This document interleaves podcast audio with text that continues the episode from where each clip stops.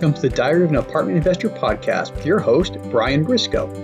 In this podcast, we bring some of the top professionals in the apartment investing field to discuss various aspects of the apartment investing journey with the sole purpose of educating listeners to make wise investment decisions. The Diary of an Apartment Investor podcast is sponsored by Four Oaks Capital, bringing you high yield returns through apartment complex investing. This is journal entry number seven and part of our multifamily brief series. Hey, everybody. Today we're going to talk about how real estate is a better alternative to the stock market. When I say real estate, I'm talking about apartment buildings. This is, uh, after all, the Diary of an Apartment Investor podcast. Um, but like I said, hey, we're just going to talk about why real estate is better. Um, and on our website, I'll, I'll, in the show notes, there's going to be a link to a, a product that we have that has uh, a lot more details, you know, numbers, graphs, and pretty pictures. Uh, just a, a report, a free report, by the way, um, that details a lot of these aspects. Uh, something that you can you can download, you can share with your friends, and uh, you know just a little more proof. And um, anyway, here we go. So, investing in the stock market, okay, it, it's something we've all heard from from the beginning. Uh, every financial planner for decades has, told me, "Hey, invest in the stock market. Invest in the stock market. Overall, your returns are going to, you know, make it so you're able to retire when you're, you know, 65 years old, right?" Um, now, here, here's here's the problem with that philosophy. Okay, number one, we've seen many times, or I've seen many times in my life. I don't know, you know, how old uh, you are, you know, the, the, the average listener, but uh, you know, I'm 40 something years old, and I've seen several times in my life where the stock market has crashed. You know, just a couple of months ago, we hit record highs in most of the indices, um, and the stock market lost over one third of its value between the end of February or the end of January and middle of March. Uh, what's more, that's not the first time it's happened in my lifetime. There's several different periods, you know, 2001, 2008. Um, you know, there was a tech bubble in 99, lot, lots of times over the last, you know, 20, 30 years where all of these gains overnight have completely disappeared. All right. So, anyway, what's in the stock market? Well, pension plans, retirement plans, you know, our life savings, you know, college savings plans, you know, all kinds of really important things for the average person. All right. But is there a better alternative to that volatile stock market that can continue to del- deliver high yield returns without the volatility? Okay, so we're going to talk a little bit about that. So let's let's talk first of all about multifamily real estate, aka apartments. You know, so first of all, you know, what is multifamily? Uh, well, most people think of real estate and investments. I think they're probably thinking about single-family homes. You know, that's considered residential real estate. Uh, however, apartments, you know, commercial real estate. Uh, let's say commercial first, and we'll talk about apartments. Um, there's four four main property types. You know, there's office, there's retail, there's industrial, multifamily. All right, multifamily is exactly that apartments. Now, multifamilies historically, you know, compared to the other asset classes, produced, excuse me, the other property types has has uh, produced more consistent and high yield returns um, over history, and they've been the most resilient in economic downturns. Now, by definition, a multifamily commercial real estate is any property with five or more units. Um, like I said, just uh, your average regular apartment complex. All right. So, what makes these investments stable and resilient? Uh, well, Lots of reasons. I think uh, number one, everybody needs shelter and a place to live. You know, it's a fundamental human need. People are choosing to live in apartments more now than any time ever before, too. You know, we have millennials that are, are putting off home ownership, and we have a lot of baby boomers who are currently downsizing. Between those two groups, um, we are actually at near all-time lows on home ownership rate. Right. So anyway, everyone's everyone needs a place to live. They're more and more frequently choosing apartments to live in, and, and that's leading to um, a good investment opportunity for the long term. Now, the other thing is um, when you look at uh, recessions, um, recessions tend to create supply and demand imbalances. During recessions, new developments tend to slow down. You know, people who are building stop building. It happens. Um, but by the time the recession is over, the demand for housing outweighs the supply because, hey, guess what? People see, keep, the population keeps growing. There's more people at the end of the recession there was before, and the housing construction has gone down. Therefore, supply and demand imbalance that ends up um, basically countering a lot of the, the negative factors of recessions. All right. Um, next thing we'll look at is uh, Unlike the stock market or single family home valuations, multifamily investments are not linked to consumer confidence. You know, investors losing confidence will sell. driving stock prices and market indices down. You know, and in the in the single family, we saw you know 2004 to 2006 ish time frame where you know the investors, not the investors, but uh, just the the consumers, you know what they did with house house prices. It just kept on going up and up, and there was another buying frenzy in this case, which caused house prices to grow fast at an unsustainable rate, which ended up uh, leading to a market crash a little while later. All right, so we talked a little bit about you know stability and resilience. Um, let's talk a little bit about you know returns. So a couple of things lead to high returns. Um, they, they, are present when you're looking at single family homes, but they're kind of augmented in a lot of ways with apartment buildings. Um, number one, we're going to talk about inflation and how inflation helps that. Uh, first of all, there's, there's two primary ways to earn returns in real estate. You know, first is you increase the equity in the property. Uh, second is uh, from the cash flow. And inflation drives both of these up over time. Now, the federal target for inflation is typically about 2% per year, which means year over year, the property value and rental income of most properties will generally increase by about 2% per year. Now, let's talk about leverage. So, one thing that's uh, really good about apartment buildings, you know, and, and compared to the stock market again, you know, let's say you wanted to buy, I don't know, a million dollars worth of stock. You can't go to a bank and say, hey, I want to buy a million dollars worth of stock, or can you give me a $800,000 loan or a million dollar loan? But with real estate, you can absolutely do that. You can go to the bank and say, hey, I want to buy a million dollar apartment complex. Will you give me a $750,000 loan? And they'll say, absolutely.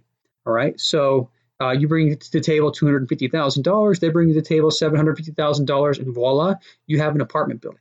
Now, with that 25% down payment, if the property value increases by 10%, uh, the return on investment is actually 40% because it's 10% on the million dollar purchase price and not 10% on the $250,000 you put in uh, as, as your investment. So, due to your leverage position, the year over year increases in a property is multiplied, uh, which leads to consistently high returns that will outpace inflation. Now, number two, we're going to look at cash flow. Okay, one of the fundamental laws of successful investing is to find properties that cash flow. Now, if a property has a net positive cash flow from day one, inflationary pressures will continue to push rents and expenses up at roughly the same rate, you know, unless there's some supply and demand imbalances. Uh, overall, inflation will drive cash flow up year over year, which only increases the annual rate of return. Now, in areas high, of high growth, uh, rents will typically increase much faster than inflation, but expenses are usually tagged right right with inflation. So um, your your cash flow and your property value are just going to go up over time. Now, another thing we look at is is debt pay down. You know, once again, we talked about the bank, you know, on a million dollar property giving you a seven hundred fifty thousand dollar loan.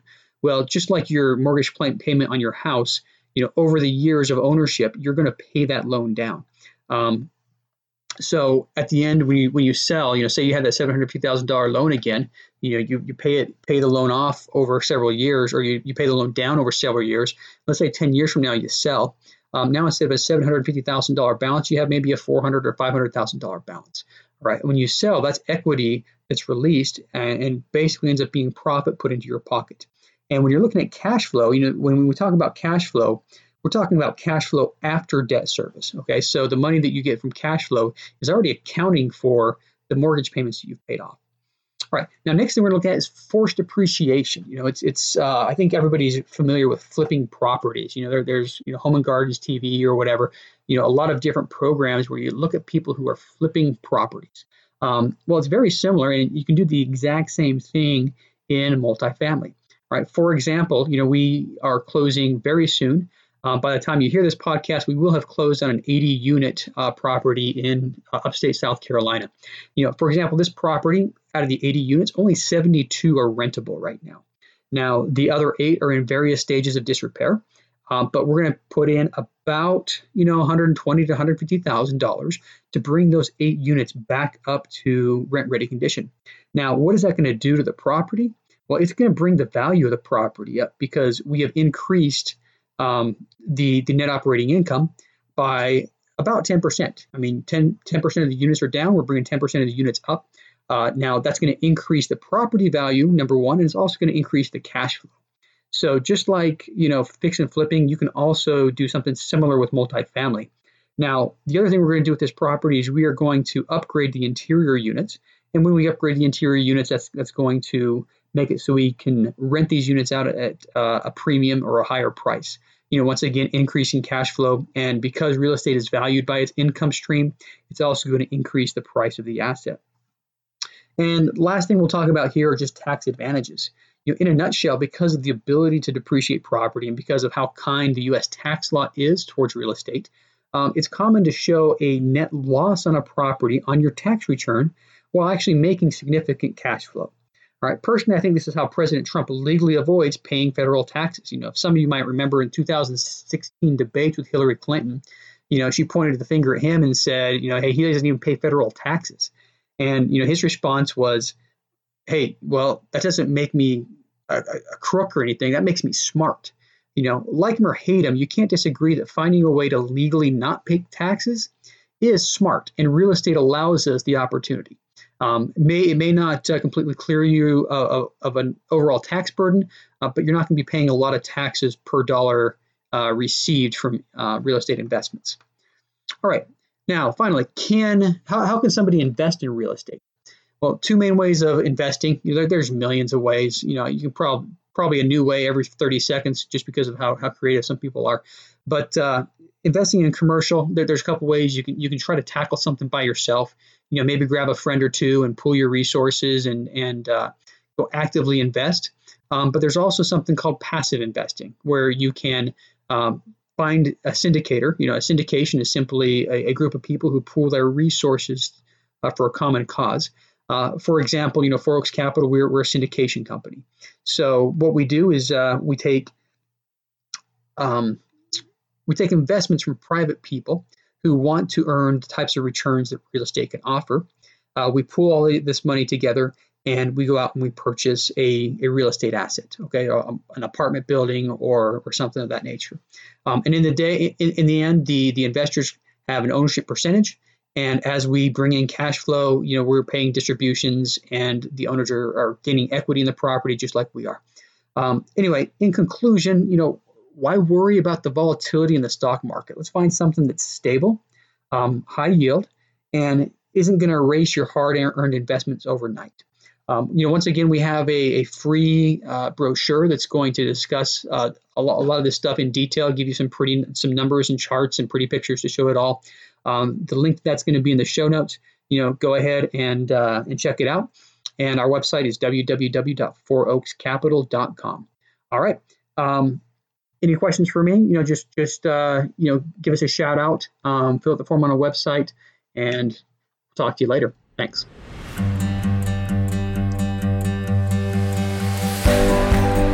Thank you for listening to the Diary of an Apartment Investor podcast today, brought to you by Four Oaks Capital. If you'd like to know more about how to invest in apartment buildings or want to be a guest in our show, visit our website at fouroakscapital.com slash podcast or email us directly if you're still listening, you obviously like the show, so pull out your phone, tap subscribe, and leave us a five star rating on your favorite podcast app. And we'll see you again next week.